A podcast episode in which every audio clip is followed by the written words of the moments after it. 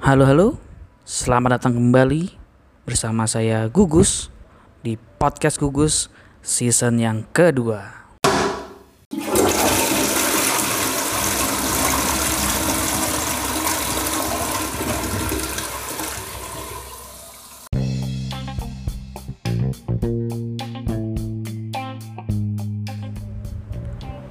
Bagaimana kabarnya teman-temanku semuanya? Selamat datang kembali di Gugus Podcast. Masih bersama saya Gugus ya. Bagi yang mungkin hari ini sedang sakit, semoga kita doakan bersama-sama semoga cepat diangkat penyakitnya. Mungkin yang yang belum bahagia, asik yang belum bahagia.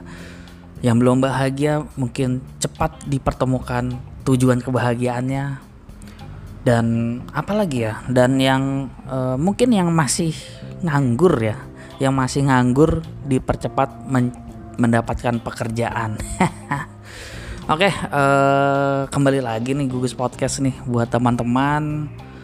Mungkin yang pernah mendengarkan gugus podcast ya pada akhirnya setelah sekian lama apa pun perasaan kalian akhirnya gugus podcast mengudara kembali. Nah ya walaupun mungkin yang dengerin nggak nggak nggak banyak ya. Tapi ya lumayan lah ya ada yang dengerin. Jadi buat yang udah pernah mendengarkan podcast pribadi saya podcast gugus podcast ya selamat datang kembali saya mengudara kembali. Dan dengan semangat baru nih semangat tahun 2023 yang baru uh, gugus podcast uh, memasuki season yang kedua daripada daripada semangatnya masih lama gitu ya. Jadi kita semangat baru aja deh. Seasonnya juga season baru. Kan biasanya orang-orang yang yang uh, satu season podcast kemudian istirahat kemudian bikin podcast lagi kan biasanya season selanjutnya kan. Kalau ini sebenarnya season yang kedua karena memang inkonsistensi aja.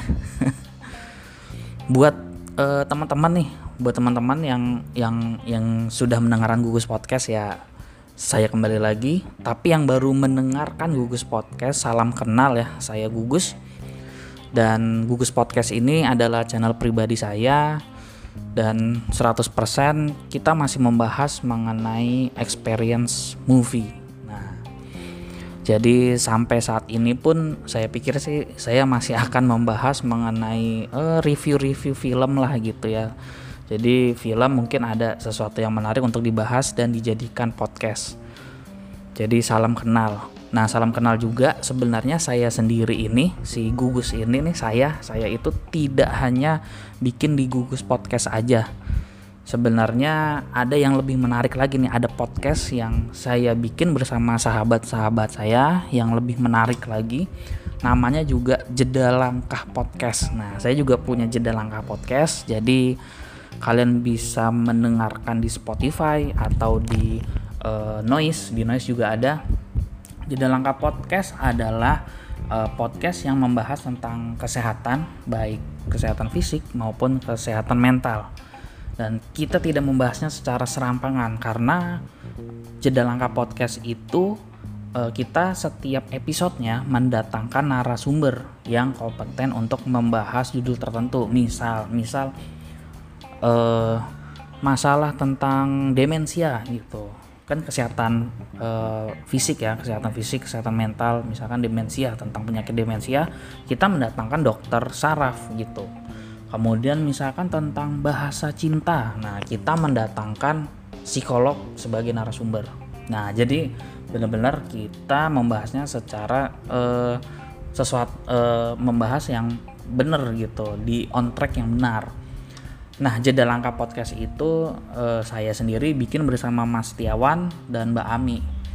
Mas Tiawan sendiri, kalian juga bisa dengar podcast review filmnya dia di BB69 itu ada di IG, YouTube, ada di Spotify.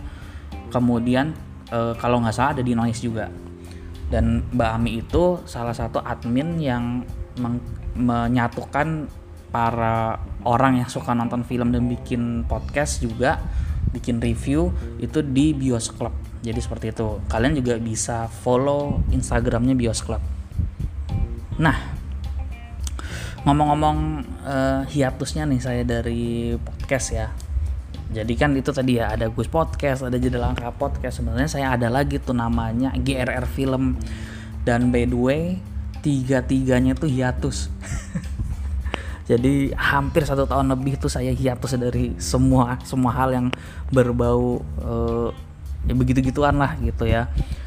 Nih saya catat nih ya gugus podcast itu tercatat terakhir merekam di Spotify itu nih saya membuka aplikasi Spotify itu tanggal 29 Juni tahun 2021 nah ini udah mau jalan 2 tahun jalan 2 tahun tidak uh, posting jadi ibarat uh, saya berada di sebuah perusahaan gitu ya ini udah udah jadi karyawan tetap ini harusnya nih Nah, jadi seperti itu ya. Bahkan jeda langkah podcast ya. Jeda langkah podcast ini sih gara-gara saya juga sih. Jadi podcastnya terhenti juga walaupun bikinnya bareng-bareng juga. Jadi jeda langkah podcast namanya juga jeda langkah ya langkahnya terjeda. jeda langkah podcast. Podcastnya langkahnya terjeda. itu terakhir eh, ini ada di Noise dan di Spotify itu tanggal 10 Juni tahun 2022 nah ini jalan satu tahun nih mau jalan satu tahun satu lagi GRR Films itu uh, di Instagram ya kalian juga bisa cek itu kalau kalau saya lihat di Instagram nih itu postingan terakhir itu 28 Juli 2021 nah jadi lama banget berhentinya Nah jadi ini semangat baru Gugus Podcast kembali lagi di season yang kedua. Hehehe. Oke, kita langsung aja kita akan membahas uh, satu judul film yang sangat menarik. Film ini adalah All Quiet on the Western Front. Nah, salah satu film yang juga masuk nominasi Oscar yang akan apa ya, yang akan uh, dipilih ya, salah satu nominasi yang akan dipilih nanti bulan Maret ya. Uh, by the way bulan ini ya. Ini sih saya ngetek tanggal 5 Maret 2023 Nah, All Quiet on the Western Front itu adalah satu film yang saya suka banget dan saking sukanya ternyata juga dia masuk ke Best Picture uh, Academic Award tahun 2023 saya ini udah lalu saya terinspirasi untuk ini udah saatnya nih saya bikin podcast lagi nih. Jadi inilah semuanya gara-gara All Quiet on the Western Front. Jadi ada tiga hal nih kenapa saya ingin membahas All Quiet on the Western Front di awal season yang kedua. Nah, yang pertama tadi ya karena saya suka banget sama film itu.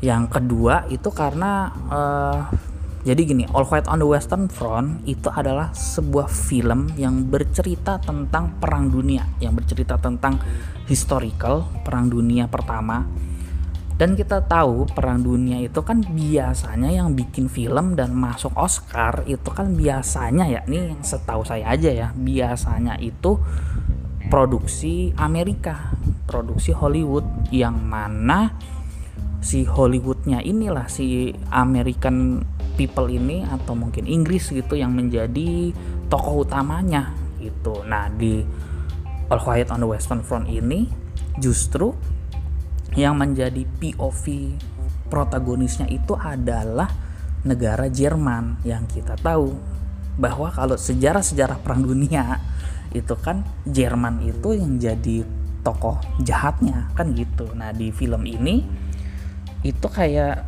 ya udah lebih lebih lebih fair aja gitu, lebih ke apalagi di sini tokoh protagonisnya itu memang orang e, Jerman gitu yang uniknya lagi, selain film ini membahas POV-nya orang Jerman, produksi filmnya juga memang produksi dari negara Jerman. Nah, bukan Hollywood dari negara Jerman membahas tentang perang dunia masuk Best Picture nominate. Jadi menarik banget.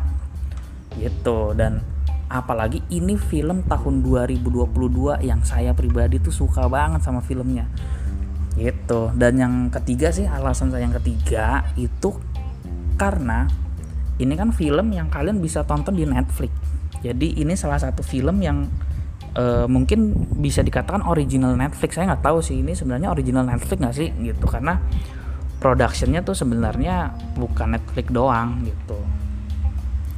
Jadi eh, Netflix itu kan yang kita tahu tahun 2023 maupun 2022 2021 ya itu seakan-akan tuh orang mulai meninggalkan Netflix gitu. Karena mungkin proses pembayaran lah mungkin nggak bisa sharing password lah mungkin yang film-filmnya nggak sebagus kompetitornya yang baru lah.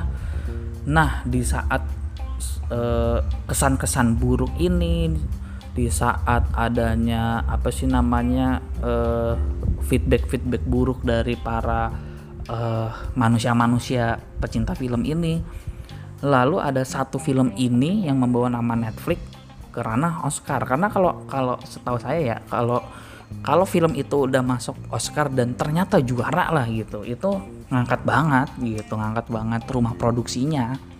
Karena kan setahu saya ya setahu saya kalau kalau Best Picture itu kan justru yang terangkat itu produsernya kan gitu. Jadi pasti keangkat banget juga tuh rumah rumah produksinya atau um, manajemennya lah gitu.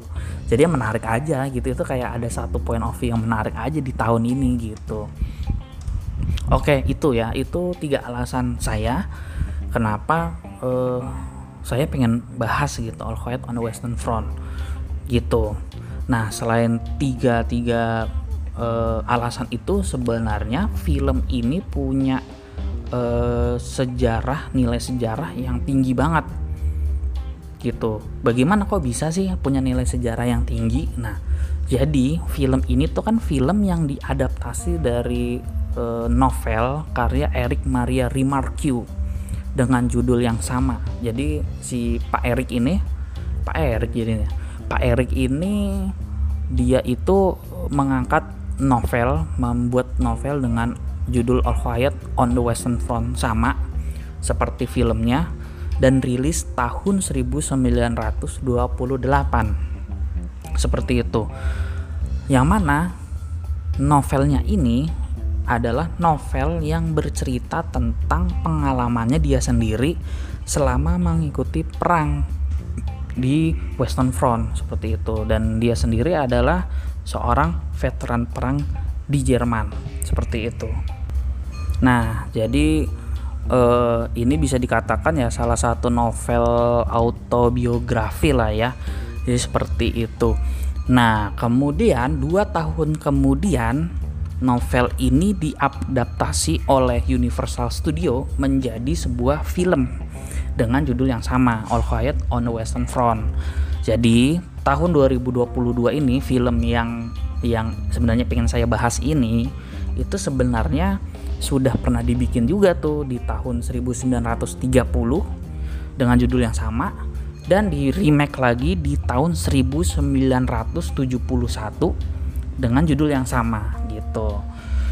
Nah, cuman uniknya dua-duanya itu yang tahun 1930 dan tahun 1971 itu dua-duanya itu dibikin di Hollywood gitu, dibikin di Amerika.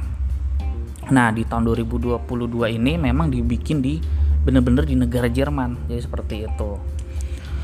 Nah, uh, All Quiet on the Western Front di tahun 2022 itu kan uh, disutradarai dan ditulis oleh orang Jerman ya yang bernama Edward Berger dan dia diproduksi di Jerman yaitu di rumah produksi Amusement Park Films, Rocket Science dan Sliding Down Rainbow Entertainment. Bersamaan juga uh, menjadi salah satu film yang uh, original Netflix. Uh, koreksi aja kalau saya salah ya. Jadi itu juga uh, salah satu yang benar-benar ya kita bisa nonton karya ini di Netflix gitu Film ini berdurasi 2 jam 28 menit dan uh, film ini ya bisa dibilang kalau kalau kalau kalau kalau kalian mencari uh, rate-nya ya ratingnya ini ratingnya harus 17 plus karena filmnya cukup cukup uh, banyak slasher scenes-nya kayak gitu. Gitu. Nah itu itu yang yang tahun sekarang gitu ya. Nah kita bahas dulu yang tahun sekarang deh gitu ya. Jadi eh, banyak di film ini ya, di film ini tuh banyak eh, tokoh-tokoh penting banyak pendalaman karakter yang nggak cuma satu tokoh doang ada beberapa tokoh. Tapi jujur aja kalau saya baca di IMDb nggak ada tokoh yang saya kenal kecuali uh, satu tokoh namanya Daniel Brühl. Daniel Brühl itu adalah tokoh yang uh, ada di film ini tapi ya sering nongol di Hollywood ya, sering nongol di film-film Hollywood. Jadi saya pernah nonton filmnya gitu. Dia itu adalah si Daniel Brühl itu adalah sosok yang kalau di filmnya Marvel di Captain America di film Civil War terus di filmnya Falcon and the Winter Soldier dia berperan sebagai Zemo sebagai tokoh antagonis bernama Zemo. Nah si Daniel Brühl itu di film ini di uh, All Quiet on the Western Front ini dia adalah uh, sosok yang berperan sebagai Metias. Nah, siapakah Metias itu? Metias itu adalah seorang politisi atau seorang negosiator yang meminta pihak Jerman untuk melakukan gencatan senjata. Jadi uh, kita tahu perang dunia itu perang dunia pertama itu dimenangkan oleh sekutu, dimenangkan oleh uh, negara Eropa, Amerika kayak gitu ya. Nah jadi e, hal itu terekam dari sosok Metias ini yang meminta untuk gencatan senjata. Seperti itu dan dan Jerman kalah gitu. Nah jadi sosok Metias ini sebenarnya di dunia nyata juga ada sih gitu. Memang memang ada sosok Metias ini seorang politisi yang menegosiat yang menegosiat menegosiatori e, Jerman untuk gencatan senjata gitu Lalu ada satu tokoh lagi yang yang nggak boleh terlewatkan. Ini tokoh mungkin tokoh utama juga di novelnya di novelnya Pak Erik gitu ya. Tokoh itu bernama uh, Paul Baumer yang diperankan oleh Felix Kemmerer gitu. Namanya Paul Baumer yang diperankan oleh Felix Kemmerer. Dia itu yang kalau kalian lihat di covernya All Quiet on the Western Front tahun 2022 ini dia yang yang paling gede tuh yang mukanya lagi ngadep belakang menuju peperangan. Nah itu sosok uh, Paul Baumer yang diperankan oleh Felix. Gitu. Menariknya si Felix ini kalau saya baca di IMDb lagi itu ternyata dia ini debutan gitu. Baru pertama kali jadi aktor main film. Padahal kalau kita lihat aktingnya dia bagus banget gitu. Aktingnya tuh sangat sangat aduh sangat emosional deh dari awal sampai akhir gitu. By the way nih podcast saya nih ada ada backsound uh, tukang bakso. Ada backsound ayam gitu ya ayam tetangga lagi aduh lucu juga ya. Nah sebelum kita melanjutkan untuk membahas film All Quiet on the Western Front di tahun 2022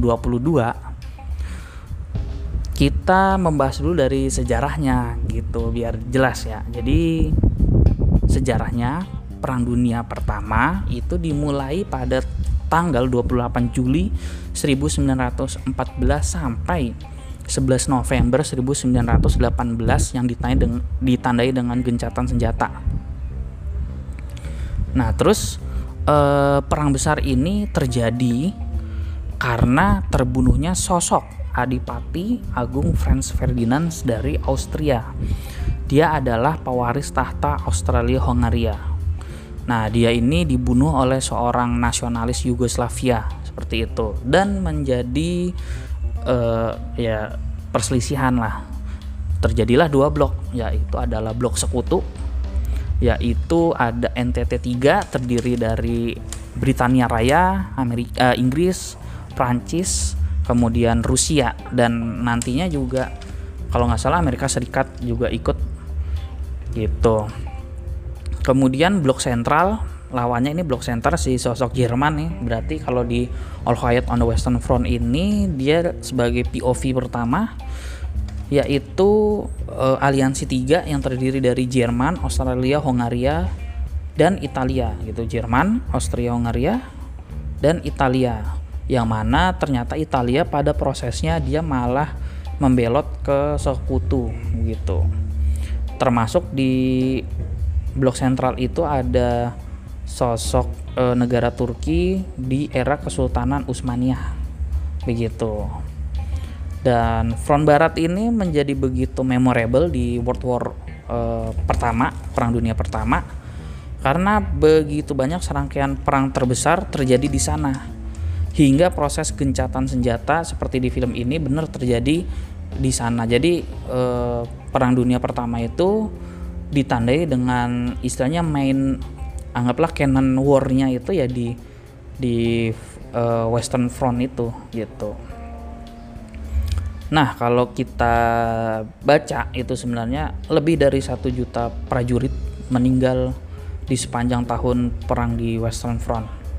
Itu bayangin, bayangkan ya lebih dari satu juta prajurit meninggal. Jadi mungkin di daerah itu menjadi ladang pembunuhan yang cukup cukup cukup uh, luar biasa gitu. Oke, lanjut lagi. Nah, lanjut lagi sebenarnya film ini itu bercerita tentang apa sih? Maksudnya kalau secara sinopsis singkatnya itu poin dari film ini apa? Film ini adalah uh, film yang bercerita tentang uh, dua main story yaitu sosok Paul Baumer seorang prajurit yang berada di tengah-tengah medan perang di Western Front sebagai tentara Jerman. Jadi ya dia mengikuti instruksi negara berperang melawan sekutu di Western Front dan kita melihat perjalanannya dia dan para sahabat-sahabatnya dia berjuang mempertahankan negaranya dia gitu. Lalu main story yang kedua adalah sosok si Metias. Nah, yang tadi si politisi tadi yang diperankan oleh si Daniel Brühl tadi gitu. Seorang negosiator yang bertugas meyakinkan sekutu Jerman untuk melakukan gencatan senjata. Jadi film ini menariknya adalah seakan-akan kita dibikin seperti uh, uh, bom waktu gitu. Bom waktu yang mana uh, si penggerak plotnya itu si Metias gitu kalau si Metias lama makin lama dia bernegosiasi dengan pihak Jerman maka semakin menderitanya si Paul Baumer dan ribuan sahabat-sahabatnya di medan perang gitu jadi Paul Baumer bertahan bertahan di medan perang dan si Metias juga berjuang juga untuk ayo perang ini dihentikan padahal Padahal kan ini POV-nya dari Jerman gitu kan. Tapi kita melihat justru film ini memperlihatkan bahwa udahlah Jerman gencatan senjata aja dah gitu. Karena semakin banyak korban-korban yang terjadi gitu. Itu itu itu yang yang menarik gitu. Oke, kita lanjut lagi. Jadi kalau ditanya pengalaman saya sendiri sih menonton film ini ya maksudnya saya dari kacamata awam aja gitu ya film ini tuh bener-bener film yang bikin emosi kita campur aduk gitu ada scene action yang sangat imersif gitu ya. Kita bisa melihat bom-bom yang bikin para prajurit-prajurit itu apa namanya meledak-ledak gitu ya. Bener-bener terbunuh tertembak terlindas tank gitu. Jadi sangat imersif gitu. Kalau dibilang pacingnya tuh sangat cepat mengaduk-aduk adrenalin sangat seru. Tapi uh, tidak tidak tidak tenggelam terhadap aksi aja. Ada juga pendalaman karakter yang membuat kita berempati gitu. Termasuk juga banyak scene-scene sentimental yang diperlihatkan. Ini kayak pesta scene sentimental yang dibuat dengan terstruktur yang dibuat dengan sangat bagus sehingga kita itu bisa sangat peduli sama uh, tokoh-tokohnya. Begitu uh, misal ya misal misal dari uh, poin ini ya sang sutradara pinter banget untuk membawa menggiring film ini menuju uh, satu film yang sangat bagus. Misal oke okay, perang seru. Dar dor meledak tapi ada satu scene ketika perangnya istirahat kita diajak mengeksplorasi pendalaman karakter tokoh-tokohnya gitu. Kemudian besok harinya perang lagi fast pacing lagi dan si tokoh yang baru kita dalami karakternya itu tiba-tiba mati dengan mengenaskan dan matinya didramatisir gitu. Sehingga kita tuh kayak aduh jangan jangan gitu jangan mati dong gitu. Lalu next next next scenes-nya kita diperlihatkan sosok Metias yang berjuang bernegosiasi dan ternyata alot banget banyak banget politisi-politisi di negara sana yang pengen perangnya lanjut gitu padahal mereka lagi di tempat yang sangat nyaman gitu jadi ini scene-scene-nya tuh banyak sekali yang yang sentimental. Kalau saya ceritain sih kayaknya kalian tuh harus nonton sendiri ya, apalagi buat kalian yang sudah cukup umur untuk untuk menonton film yang banyak uh, scene-scene uh, disturbingnya gitu. Oke. Okay? Nah, terlepas dari film ini sebenarnya uh, apa ya? sejarah dari All Quiet on the Western Front sendiri ya maksudnya sejarah sejarah di semua semua semua konsep yang ada di All Quiet yang dikeluarkan oleh novelisnya ini itu punya value yang sangat tinggi value yang sangat tinggi ini yang sebenarnya menurut saya pribadi sih menjadikan film ini jadi makin berkesan lagi gitu jadi nah kita cerita nih dari dari dari sisi sejarahnya nih ya. Maksudnya bukan sejarah perang dunianya tapi kalau tadi kan perang dunianya. Kalau ini dari sejarah e, kisahnya gitu dari sejarah IP-nya nah jadi novel ini itu kan dirilis tahun 1928 lalu dua tahun kemudian film yang dari Universal Studio dibikin di tahun 1930 yang mana novelnya dan film filmnya itu dibikin, ditayangkan, dirilis di saat sebelum Perang Dunia Kedua gitu. Nah, mulai dari novelnya yang di tahun 1928 itu lebih dari satu juta eksemplar novel laku terjual di Jerman. Nah, uniknya lagi nih kalau saya baca nih di di, di Britania britannica.com dan id.average.com nah ini biar nggak serampangan nih jadi harus ada datanya nih ya. Itu uh, uniknya walaupun novelnya laku dijual di Jerman pada saat itu kan pasti pertama kali rilisnya di Jerman. Ternyata banyak juga yang marah terhadap cerita ini gitu bukan karena ceritanya jelek ya bukan karena kualitas ceritanya jelek tapi pada saat itu genre anti-war, kisah-kisah genre anti-war dianggap mengkampanyekan gerakan pasifisme gitu. Nah bisa nggak bayangkan ya? Jadi apa ya? E, sebenarnya film anti-war itu sebuah eh, film atau novel cerita gitulah ya. IP mana pun oke okay lah. Sesuatu yang yang genrenya anti war itu pada saat itu tuh belum populer. Bahkan dianggap sebuah sebuah gerakan penistaan gitu. Gerakan penistaan terhadap negara anti war itu yang sekarang ini kita rasakan oh ini satu karya yang harus ada gitu satu karya karya yang membawa perdamaian di zaman dulu itu seperti sebuah kisah yang menistakan nasionalisme gitu. Nah, itu unik sekali di situ di poin itu.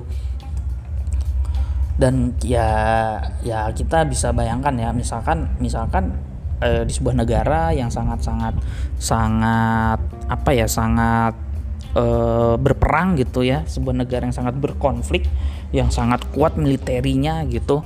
Tiba-tiba ada sebuah karya untuk untuk eh lu anak-anak muda kalau berperang itu menimbulkan sebuah kerugian nah itu kan sesuatu yang jadi penistaan kan gitu ya nah nah poin poinnya tuh di situ gitu sehingga All Quiet on the Western Front itu dianggap sebuah genre anti-war yang mana genre itu adalah genre penistaan terhadap semangat perang semangat perang anak-anak muda di negaranya untuk membela negaranya gitu.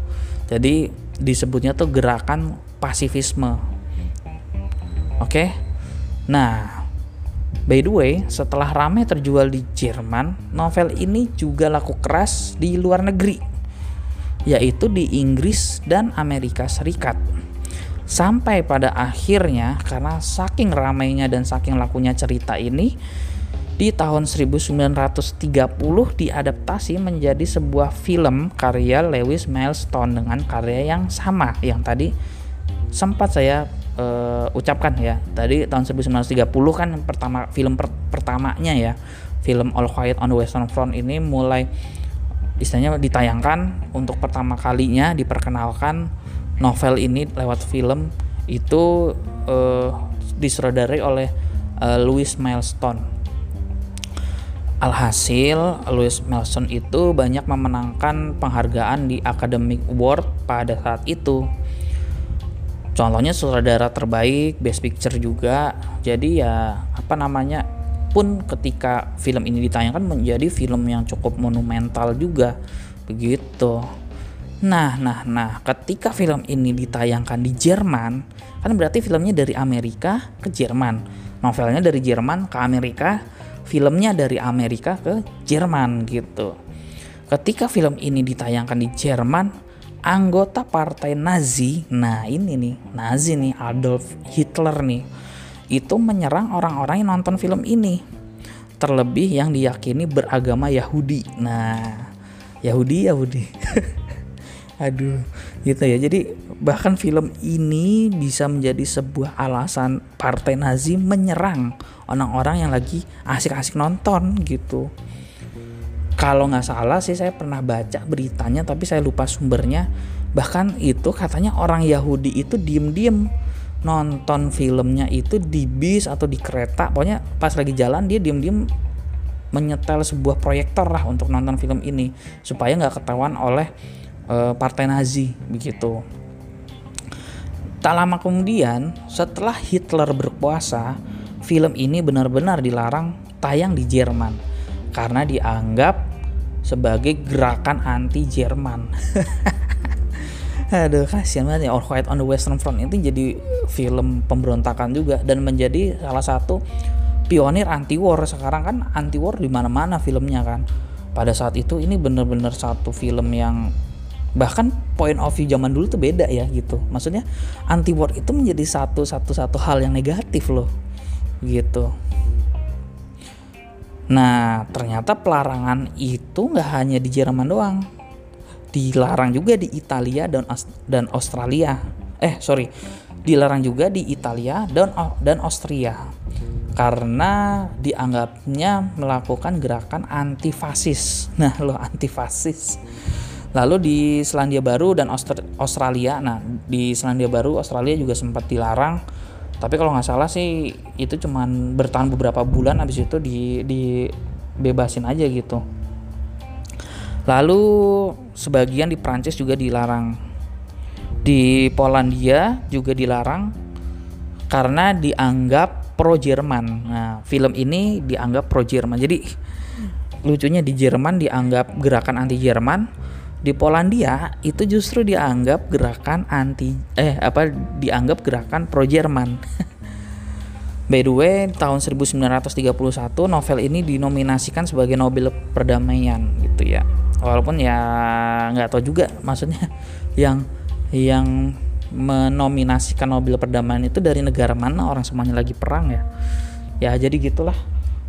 Begitu. By the way, uh, itu itu itu sejarahnya menarik sih maksudnya bagaimana sebuah karya itu dibanded karena bisa menimbulkan suatu pergerakan yang besar mengkampany mengkampanyekan sesuatu yang besar terlepas dari kualitas produksinya tapi dari sisi apa namanya dari sisi isu yang diangkat itu bisa menimbulkan suatu pergerakan yang uh, istilahnya orang-orang tuh nggak suka gitu. Jadi menarik sekali. Dan tahun ini maksudnya tahun-tahun tahun ini di 2022 uh, All Quiet on the Western Front kan tayang lagi kan. Se mungkin mungkin kita nih manusia-manusia zaman sekarang memandang film ini mungkin menjadi lebih berbeda kali ya gitu oke lah. Uh, All Quiet on the Western Front itu uh, kenapa? Ada ada pertanyaan gitu kenapa namanya itu gitu? Kenapa nama filmnya atau nama novelnya itu bernama All Quiet on the Western Front? Nah ini merujuk pada uh, kejadian yang tertulis di novelnya bahwa itu menandakan adanya sebuah berita yang ditutup-tutupi dari Jerman gitu. Jadi jadi jadi seakan-akan uh, di Western Front itu baik-baik aja kok. Nggak ada korban jiwa gitu. Atau nggak mungkin nggak ada updatean yang berarti gitu. Jadi jadi ada semacam pemberitaan yang disembunyikan oleh pihak-pihak tertentu gitu ya. Sehingga Western Front itu seakan-akan tuh aman-aman aja. Padahal padahal gitu ya ada lebih dari satu juta prajurit mati gitu ya mati di uh, Western Front itu begitu Nah, jadi sebenarnya judulnya ini aja udah powerful banget ya untuk untuk mengangkat kisah anti war gitu. Udah ada ironi tersendiri. Misalkan kayak mungkin ya, mungkin mungkin mungkin mungkin uh, mungkin kalau di Indonesia All Quiet on the 1998 gitu. Semua tenang di 1998 padahal 1998 tuh ada pergerakan misal gitu ya contohnya. Itu jadi ironis banget. Nah film ini itu uh, berdampak besar. Eh maksudnya film ini itu adalah film 1930-nya gitu ya. Itu memberikan dampak yang besar untuk film-film anti war setelahnya gitu. Karena itu mungkin bisa dikatakan film anti war yang pertama kali. Saya nggak tahu yang pertama kali itu mana tapi itu adalah uh, salah satu pionir juga untuk film-film anti war gitu ya. Jadi anti war itu terlihat ketika di dalam film itu tidak menunjukkan pesan perang yang yang men, e, menunjukkan bahwa perang itu menyelesaikan sebuah urusan gitu. Bahwa anti war itu menunjukkan bahwa e, perang itu tidak tidak menyelesaikan apa-apa, tidak ada aksi uh, aksi heroik di dalamnya, tidak ada aksi kepahlawanan di dalamnya gitu. Justru malah ya istilahnya perang itu malah menyalahi uh, humanisme gitu. Justru ti tidak ada tuh kisah-kisah kepahlawanan yang ada hanyalah kisah-kisah kesadisan aja gitu, dampak-dampak yang buruk seperti itu. Uh, btw bikin podcast nih ada masuk masuk backsound dangdut tetangga dan tukang putu lewat. aduh, aduh, aduh. Oh ya kembali lagi ya. Jadi itulah film All Quiet on the Western Front yang sangat menginspirasi film-film anti war setelahnya. Dan film ini adalah film yang tidak membahas tentang apa namanya yang tidak membahas tentang uh, kepahlawanan tapi justru sebaliknya gitu. Perkelahian dari sisi mana pun tetap memberikan satu dampak yang buruk bahkan dari sisi tentaranya itu sendiri gitu.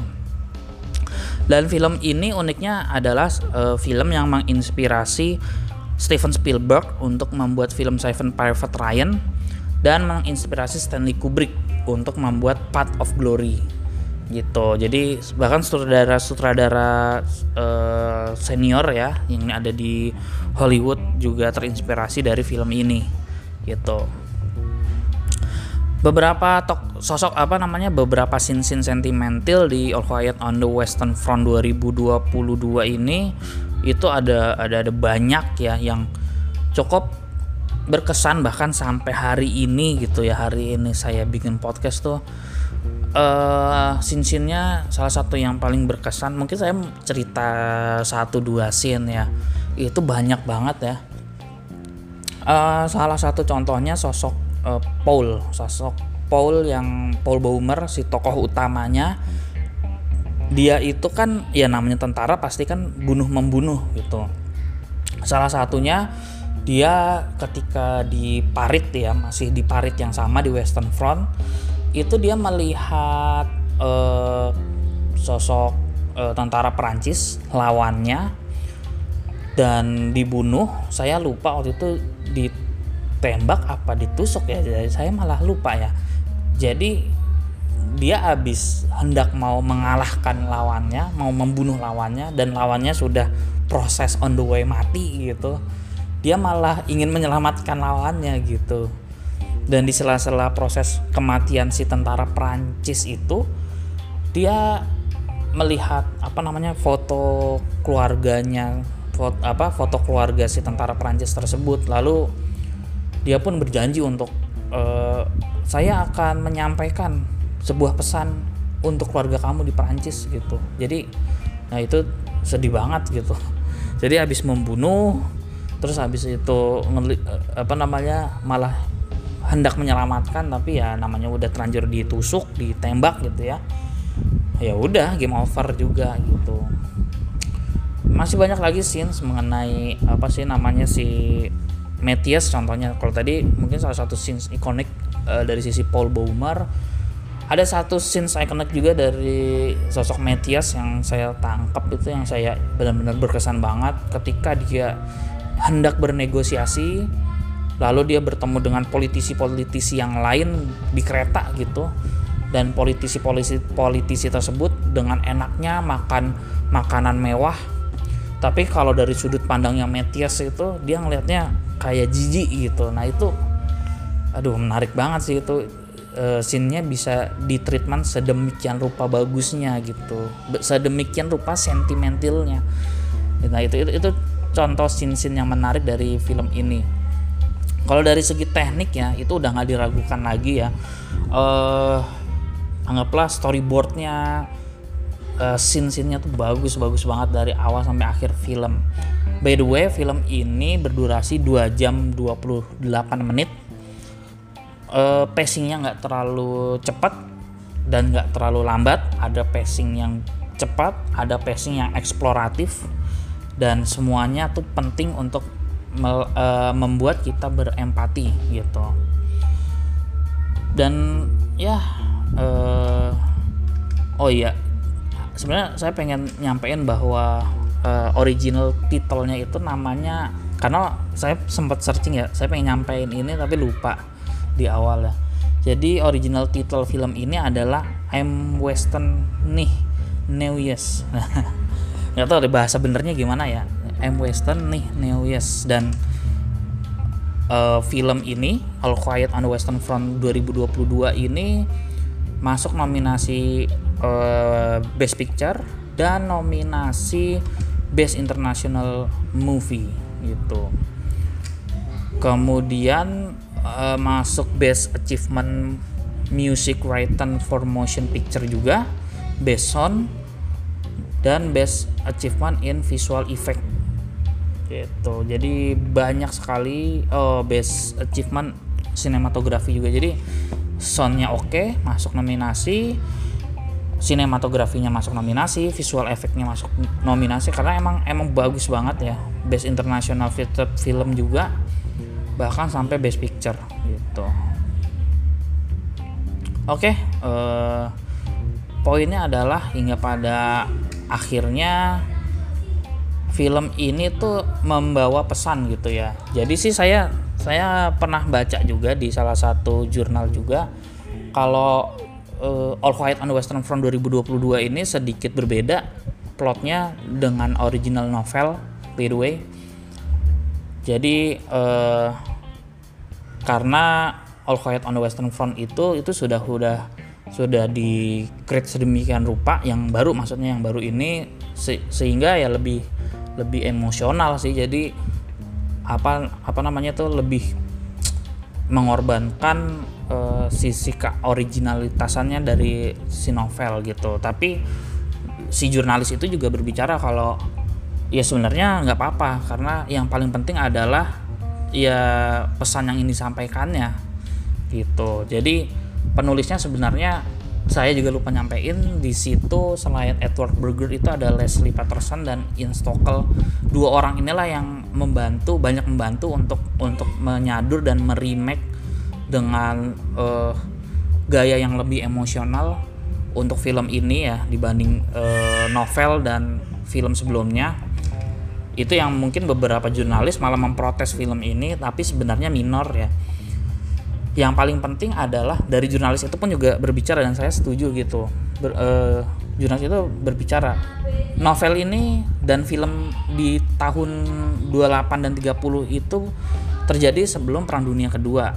Dan seakan-akan film itu menjadi antitesis dari perang itu sendiri gitu menjadi uh, satu bentuk ri, uh, pengingat gitu ya bahwa ya perang itu merugikan gitu dan kita semua tahu bahwa film ini di tahun 2022 ini katanya juga dibuat sebelum terjadinya perang Rusia Ukraina. Dan bisa jadi All Quiet on the Western Front ini uh, memiliki peran bahwa ya memiliki peran bahwa uh, perang Rusia dan Ukraina yang terjadi pada saat ini ya sebenarnya itu tidak memberikan keuntungan bagi kedua belah pihak maupun negara-negara yang lain. Jadi seperti itu. Mungkin sampai di sini aja sih eh, pembahasan All Quiet on the Western Front. Semoga ke depannya Gugus Podcast season yang kedua lebih oke okay lagi. Karena konsistensi itu memang sulit ya. Semua orang bisa bikin podcast tapi semua orang tidak bisa untuk konsisten. Nah, itu akhir kata dari saya. Ya gitu deh. Bye bye.